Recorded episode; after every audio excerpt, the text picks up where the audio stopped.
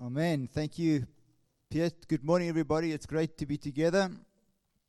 I thought of, uh, to start off our time together this morning, I want to ask you a, a question.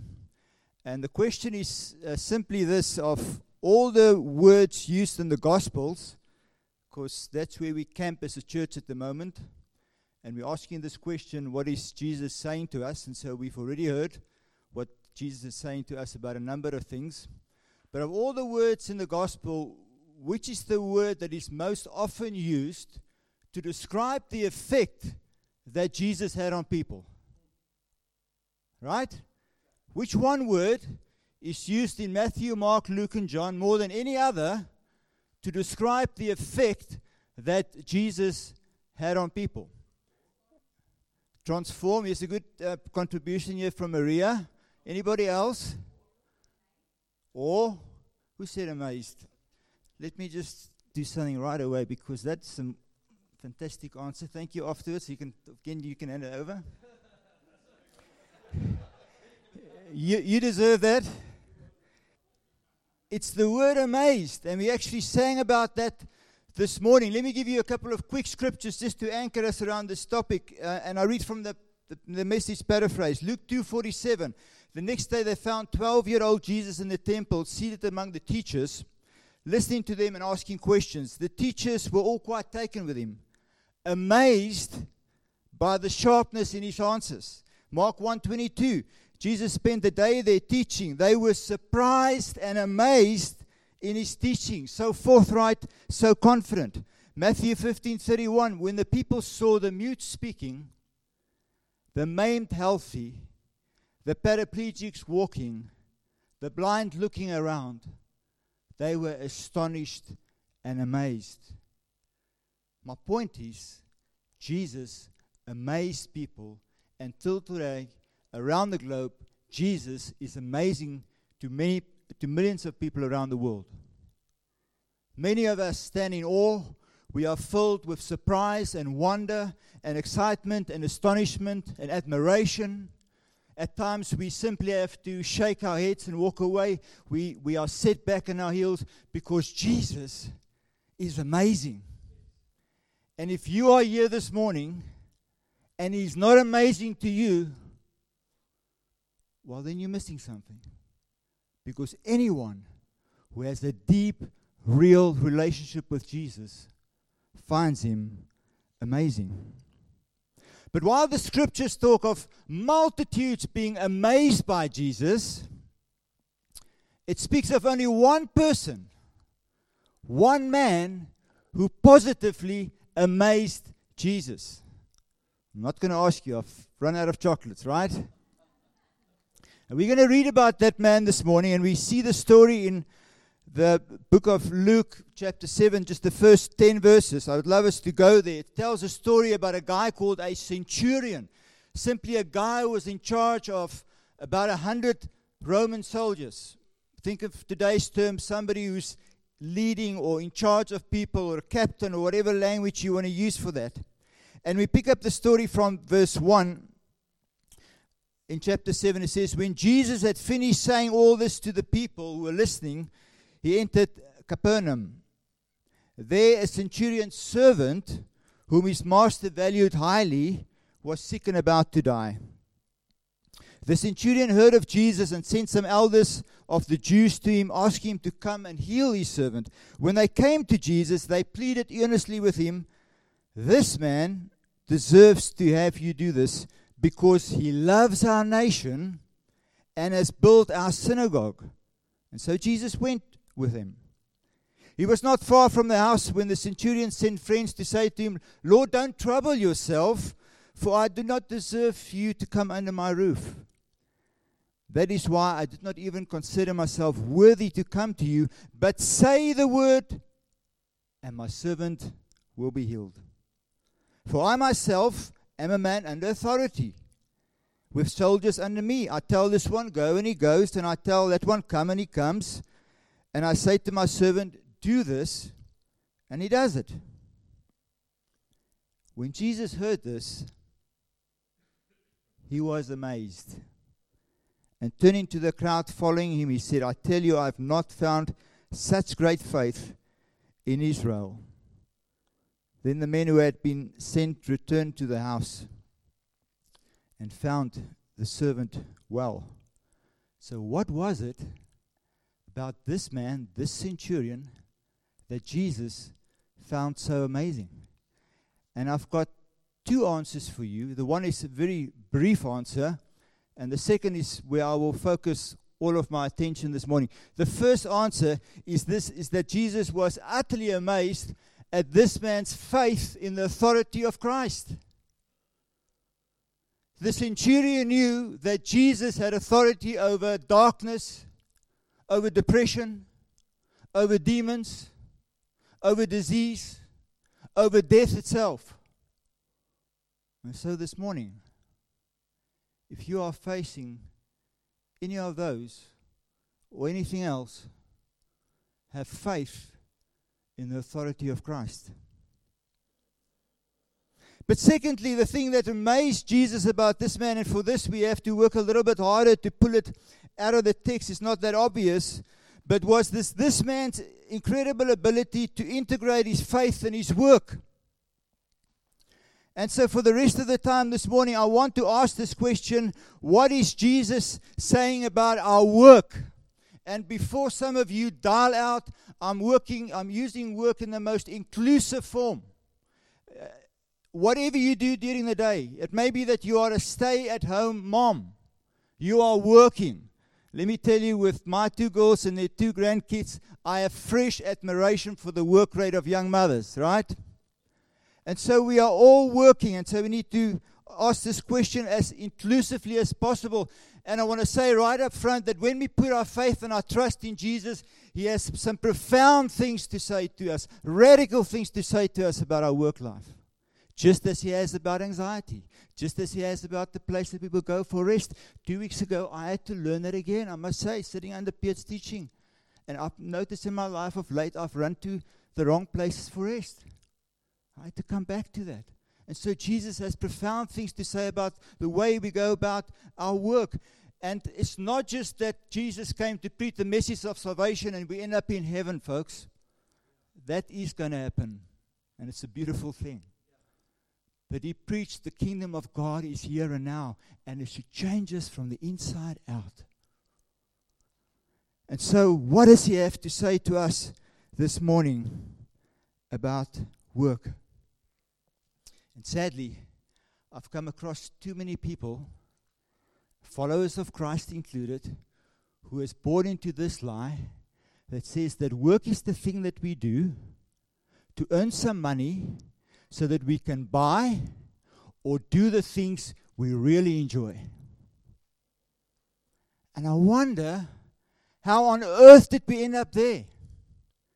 How on earth have we missed what God has called us to do? If you go back to paradise, Genesis 2, God's created the world, He puts man in charge. He says, I want you to work this, I want you to care for this. It means that that God wants us to roll up our sleeves and look at the resources around us and start to work that. Why? Well, for the good of others around us and for His glory. Can you see how big a, a leap we've taken from that commission, that instruction, to reduce it to something so boring and meaningless and empty as saying, I, I want to earn some bucks so I can enjoy myself at the end of the month. Folks, that's not what Jesus is saying to us about our work lives.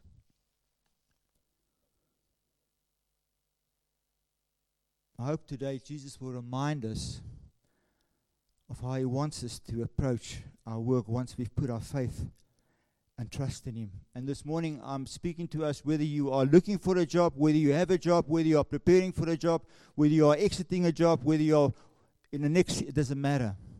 I believe Jesus has something to say to all of us. Now, before I unpack the text, two quick things. The first is this is common sense. Most of life is work, right?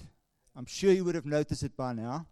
If you are fortunate enough to sleep eight hours a day, that gives you 112 hours a week that you're awake. Uh, 40 to 60 hours of that you are going to spend at work. Doesn't matter what you do. And what a tragedy it would be if we limit our faith to evenings and weekends. how would we be selling ourselves short? And the second thing is that we are all in the danger of dualism. Dualism, one of the greatest sins of the church, where we, where we divide into the sacred and the secular. Where we think, man, if I go to a prayer meeting or I read my Bible or I lead somebody to Christ or I come to church, God smiles all over my life. But when I do the mundane in the marketplace, well, He's not that excited about it. There is no evidence in Scripture for that. God is excited about our 24 7 life. Enough said. Let's dive into the into this passage, and I'm going to try and, and give you six things when we work, when we integrate faith and work. What does that look like? Number one, we're integrating faith and work. You should see it on the screen.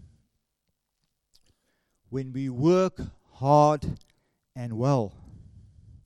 Uh, to have become a centurion in those days, you had to be at the top of your game. You had to be a reliable soldier for some time. You had to prove your worth. You had to be somebody that people would, would look up to and at, at, um, acknowledge that you've been a hard worker. And this man was busy. He was even too busy to come to Jesus.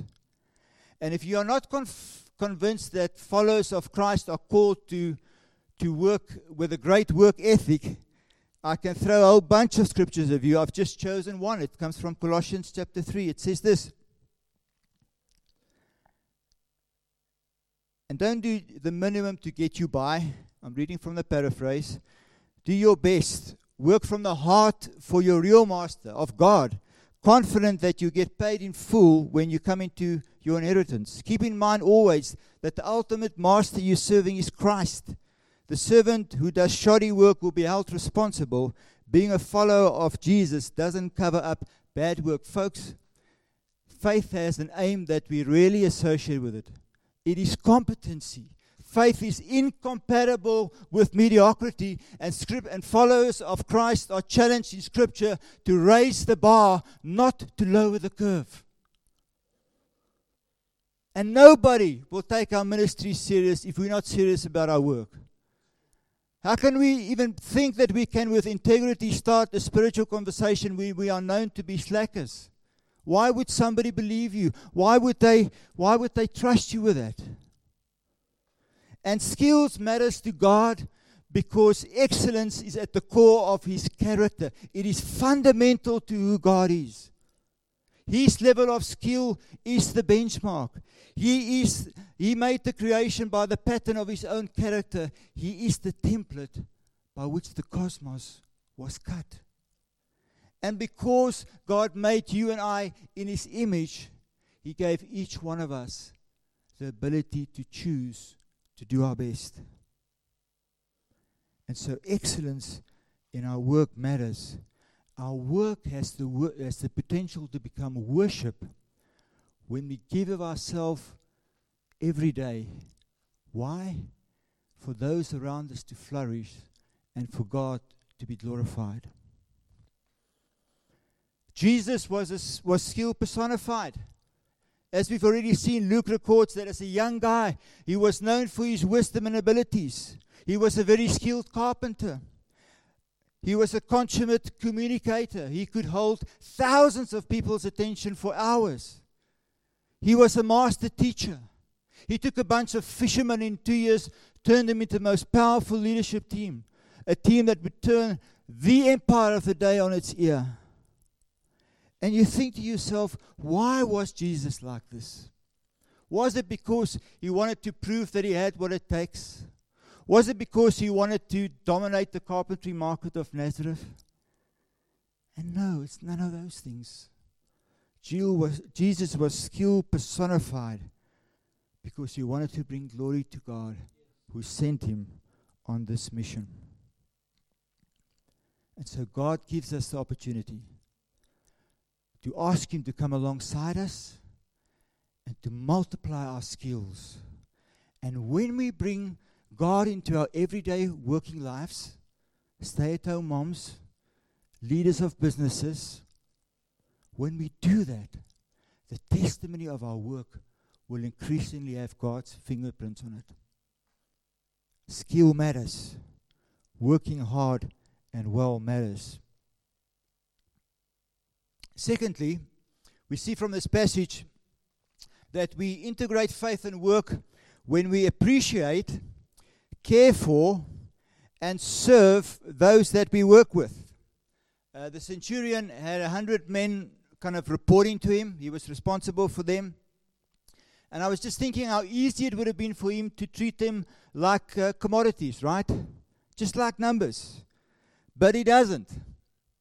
He values them. He appreciates them. He honors them. He encourages them. He cares to the point that he would go and do anything to help a dying servant, a dying guy on his team. And so for the centurion, the bottom line wasn't just growing shareholder value, it was for the benefit of people. We see in verse 8 that this was a powerful guy. He had a lot of power. But he didn't walk over people, he walked with them. And we need to treat those that we work with or the, or the places where we spend most of our days, we need to treat people like equal image bearers of God. The founder and former CEO of Visa International, Dee Hock, if ever you get to read of his stuff, it's mind blowing. He said this. He said, If you don't understand that you work for your mislabeled subordinates, then you know nothing of leadership you only know about tyranny. And I've come to realize that this does not come automatically to us, right? It doesn't come naturally because we are born bent in the opposite direction. Uh, we've become experts at looking after ourselves.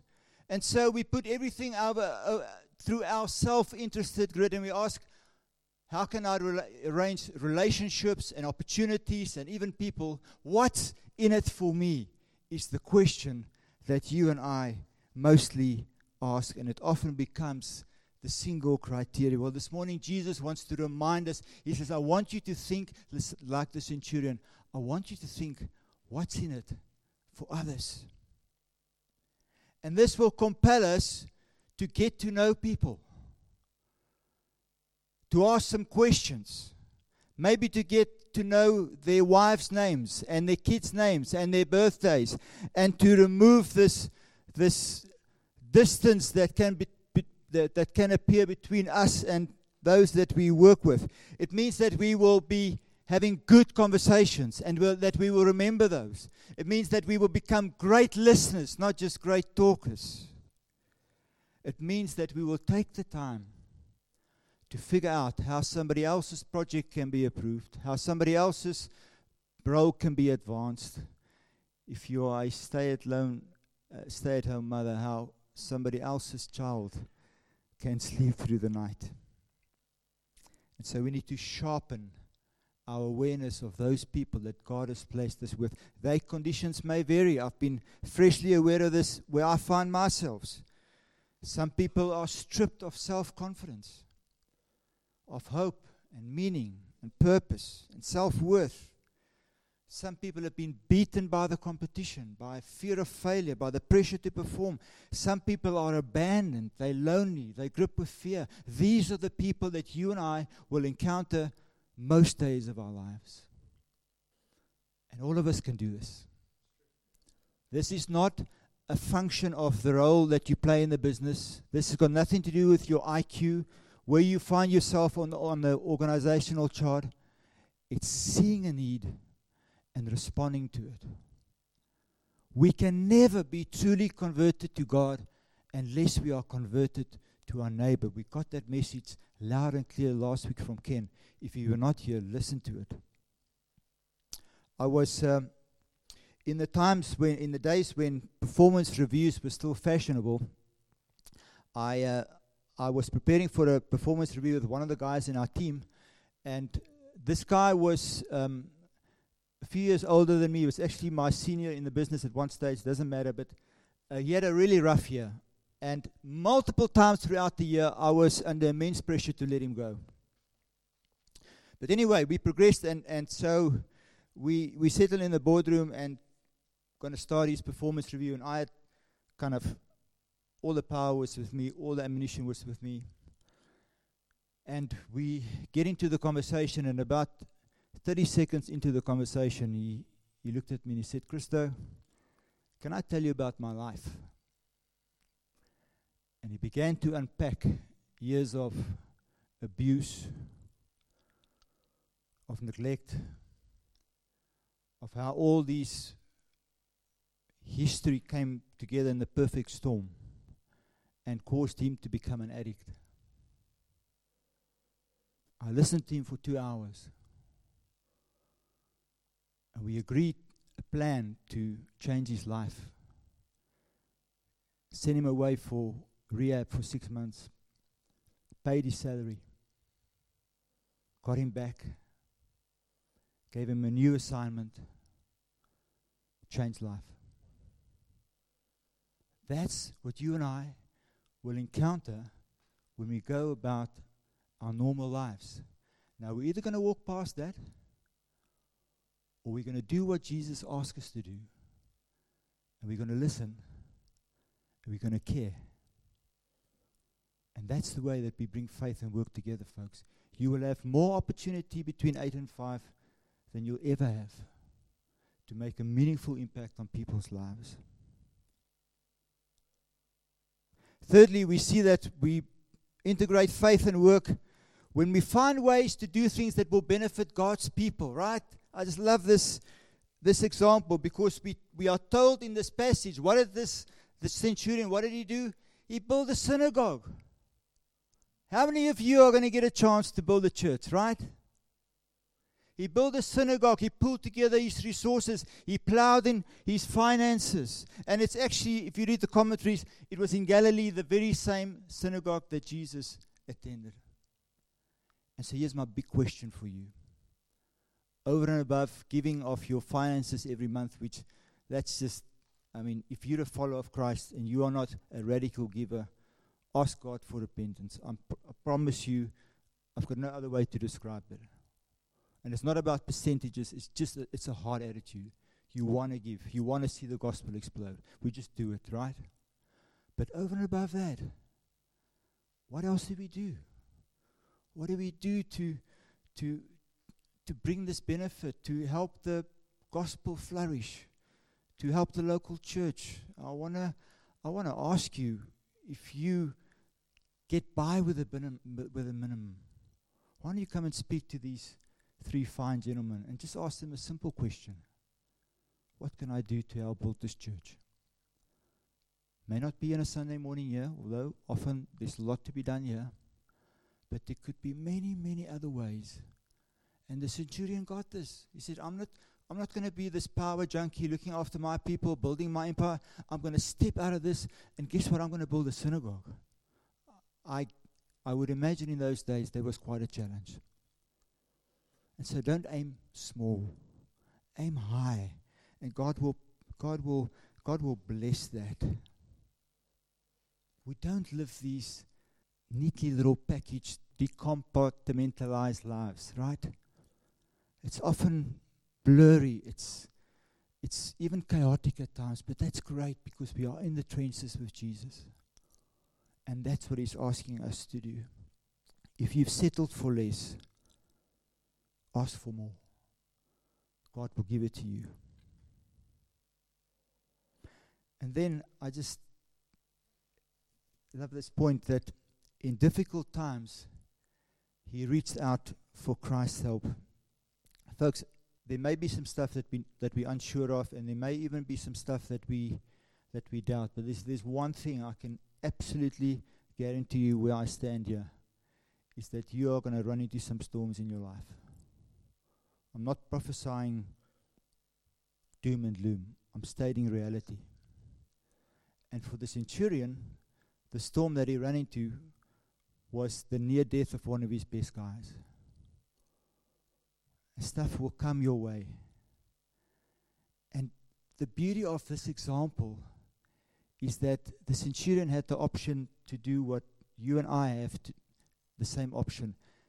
Do we fall back on our own skill set and experience, and we try and pull it off, and we explore every other option. And as a last minute, ah, yes, let's go to God. And He turns that thing on its head. And as sickness strikes, He runs to God. he goes to the authority of Christ. He says, There may be a whole lot of other things happening that I can do, but I'm going to start with Jesus. That's my default setting when storms come. I want to ask you this morning when storms come your way, where do you go to? To yourself? I do. And then after a while, we realize that it's not going to cut it. It was never meant to cut it. We were never meant to fly solo. I've got one of my former colleagues here this morning, and Nick, you may remember this day well, but in our business, we had a um, we had a tradition where every year, end of the year, we, we take everybody away for a weekend, husbands and wives, about 200 people. So anyway, we drive up the coast and we we end up at this place. I was just checking into a hotel, and got a call on my cell phone that there was an accident that involved three of our employees, and obviously shocked and concerned, but thought it was okay. And five minutes later, another call, one of them died. And this lady who died was she was an amazing follower of Christ, served with her husband as a pastor of a local church, a fantastic church, had everything going for them. And the first thought that went through my mind this this does not make sense at all. God, how can you possibly stop a ministry of this potency in its tracks, or at least try to derail it?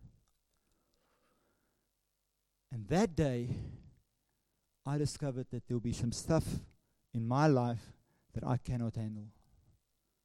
What Christo had to offer that moment wasn't going to cut it. I got some people together and we started to pray. And we went through the whole weekend and it was just, it was an amazing time. And then after a few months, we hooked up with a foundation that she was very much a part of. And we began to put resources into the upliftment for some kids who didn't have opportunity to, to, to become leaders. That was the specific angle of our initiative. And over the years, hundreds and thousands of rands have flown that way. And there are so many testimonies of little guys whose lives have changed forever. Folks, I don't know why that happened. It made no sense to me. But boy, when you hit a storm like that, you don't want to rely on yourself. You want to run to God. So we want to be like the centurion. When the storm comes, we reach out for Christ's help. And then, how are we doing? Number five, we integrate faith and work when we cultivate relationships. You, you would have noticed in that little passage where it talks about that the centurion had great friends, and it also talks about the fact that he was friends, friends with the elders of the Jews. And so you begin to put the pieces together as you unpack that text, and you realize that this was a very influential person. And then I think, man, how come this guy is so influential? And the answer may be way simpler than you and I think. It was, it was nothing to do with his skill or his abilities or his talent or his IQ or any of those things. It was that he unswervingly and relentlessly built relationships. If you want to multiply your influence, multiply your relationships. He got that. Right?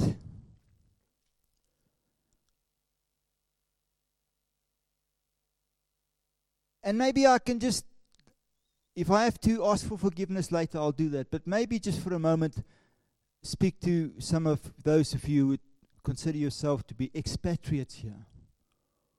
Because I tell you what, the temptation for us is to come here and to hang out with like minded people and to build relationships with our buddies, just like we were where, wherever we came from because it's so easy and comfortable and convenient. But Jesus has got our number on this, folks. You are not just here to come and build a great career and build a family. Those things are, don't get me wrong, they're brilliant. but they will sell you short. They are hopelessly inadequate. They will never satisfy you. So you and I need to reach out. And Elise and I, we, if she was here this morning, I would love to, to, to share some of the stories with you. But we have only been here for two years. We've been absolutely instrumental about getting local people in our house. Why? Because we understand that you cannot take a 10 ton message if there's not a bridge for that message. And so we love to hang out in the bars, in Zug, wherever we go, and we meet people and we invite them. And there's a particular young couple that, that we've become great friends with. They just had a little baby. They run a, a, a wine bar. They've been in our home. We've been in their house. We've got a WhatsApp group. I don't know what God's plans are for them. But I do know that He wants to use us. And the time will come that we'll be able to share some of our story, which, by the way, is a magnificent, powerful story of grace, which nobody would be able to argue with.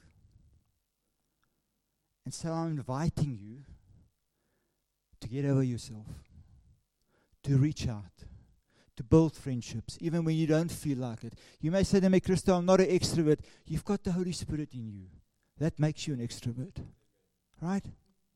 And so we bring people together. We, we, we, we do everything that we can so that we can come to a place where sharing what Jesus has done in our lives does not become a dry, threatening evangelistic exercise. It's the natural overflow of a conversation. Which brings me to the last point, and that is to tell co workers or those that we live with during the day, where you find yourself in the parks, to tell them about the difference that Jesus has made in your life. Can you imagine what the reaction of the 99 guys were when the servant was healed? Huh? I guess that they were amazed. And we need to understand and we need to believe that God will put you and I in touch with people so that we can, little by little, point them to the magnificent things that He's done in our lives. That's why we're here. And one of the greatest joys in life is to see people that you've built friendship and relationships with come to Christ. I think for myself, so often I, I see people and I meet people and I think, man, there's no ways this guy or this girl is going to come to faith. They are just too rebellious, too sinful, too hard hearted, too far from God. And then I remind myself what my life looked like. And I remind myself that there was someone who prayed for my salvation for 10 years. And I think I'm not going to be able to handle a no for invitation. 10 years, my friends.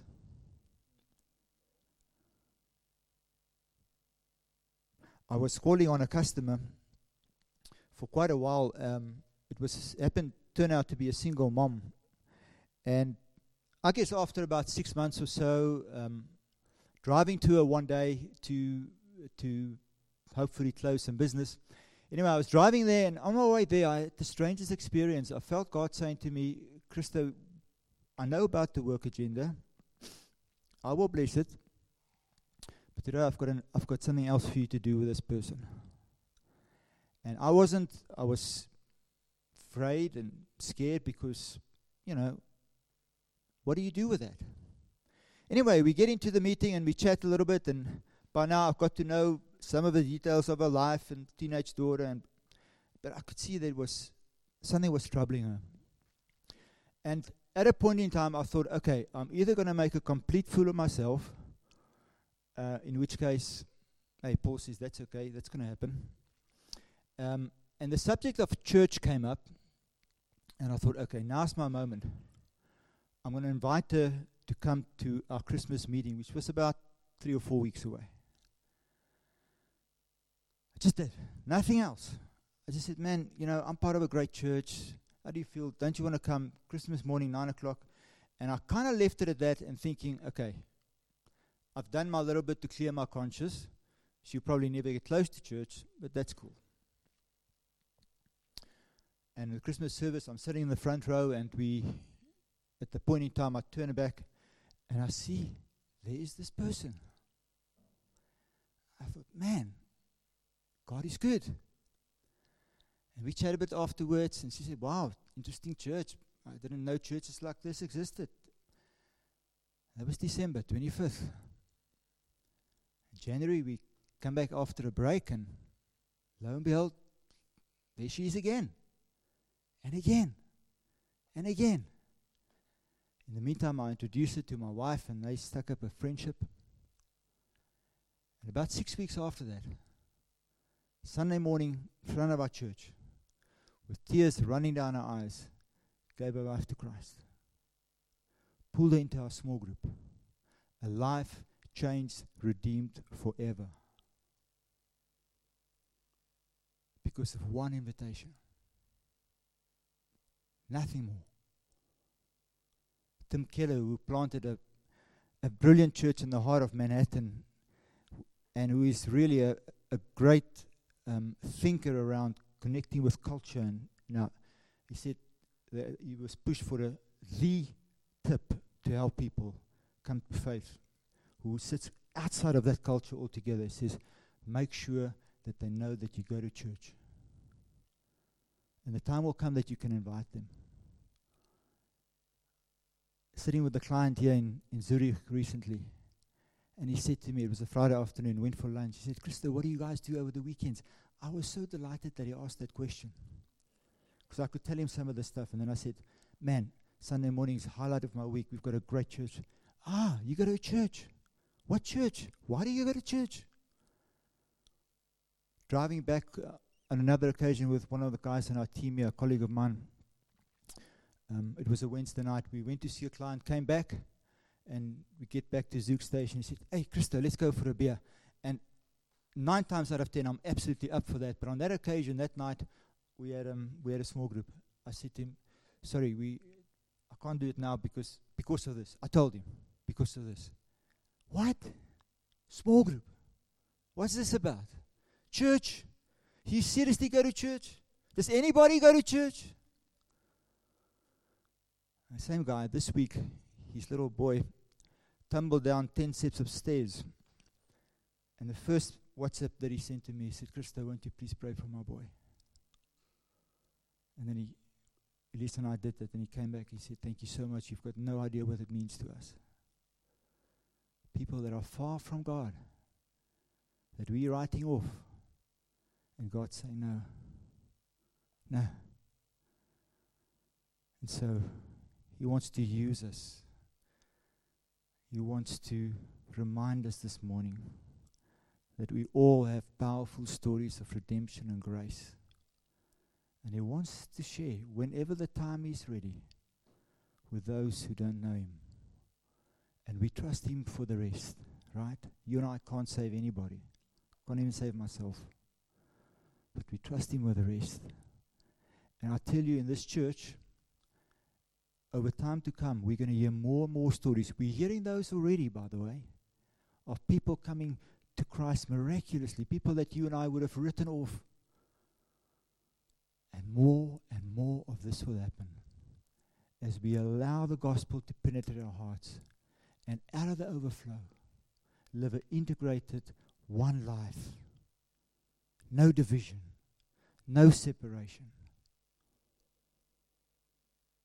and we give God the glory. Work is a magnificent thing. I want to ask you, I want to say to you this morning if you are usually frustrated by your work, or you can't find work, or you don't know why you work,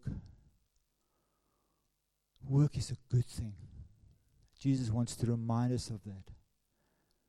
But it's not to build my empire, it's not to make me look good, it's not for my bank balance. Those things are okay.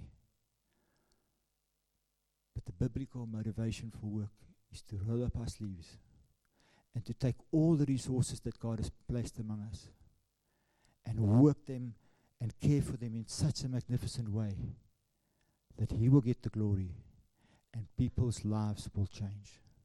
And you do that and you put your pillow on the head, then Monday mornings become the greatest joy for you, not a hard slog. Let me pray for us. Let's stand together.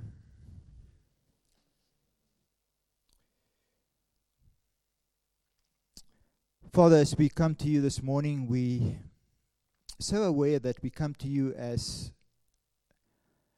people that don't have it all together. In some cases, we are even broken. And yet, Lord,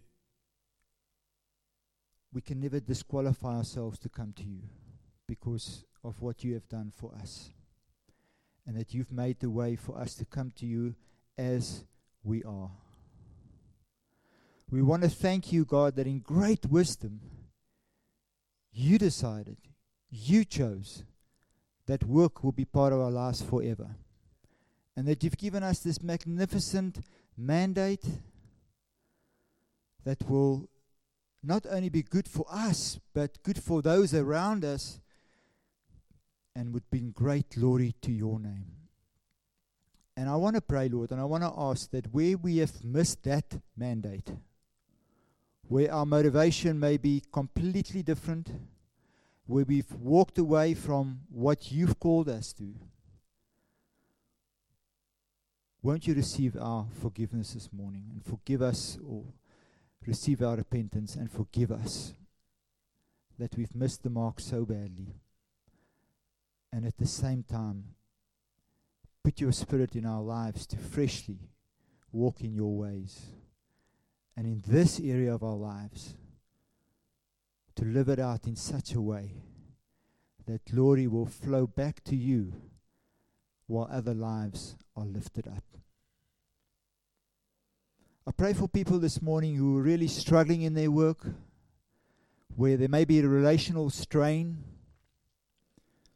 where tensions may be running high, where, boring, uh, where work may have become just a boring chore that we have to do. God, won't you give us fresh eyes to see our work like the centurion? Jesus, won't you won't you blow fresh wind in our sails and help us to see what you've really called us to? Not just to work well and excellently, but to serve those around us. I want to pray for my friends here this morning who may not have work, may be struggling to find work.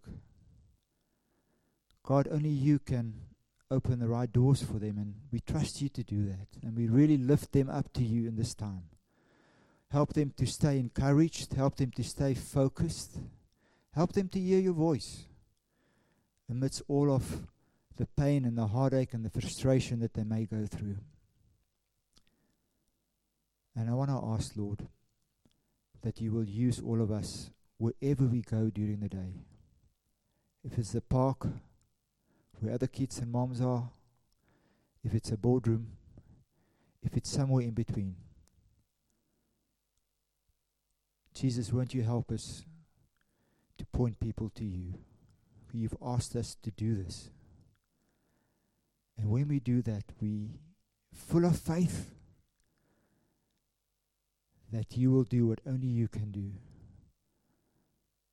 And that is to rescue and save. We pray that this church, Lift Church, already with a young but a rich history, will flourish as more and more people from the outside in are coming and seeing and experiencing the goodness of our God. And that many more people will come to know you through what we are giving ourselves to right here and now.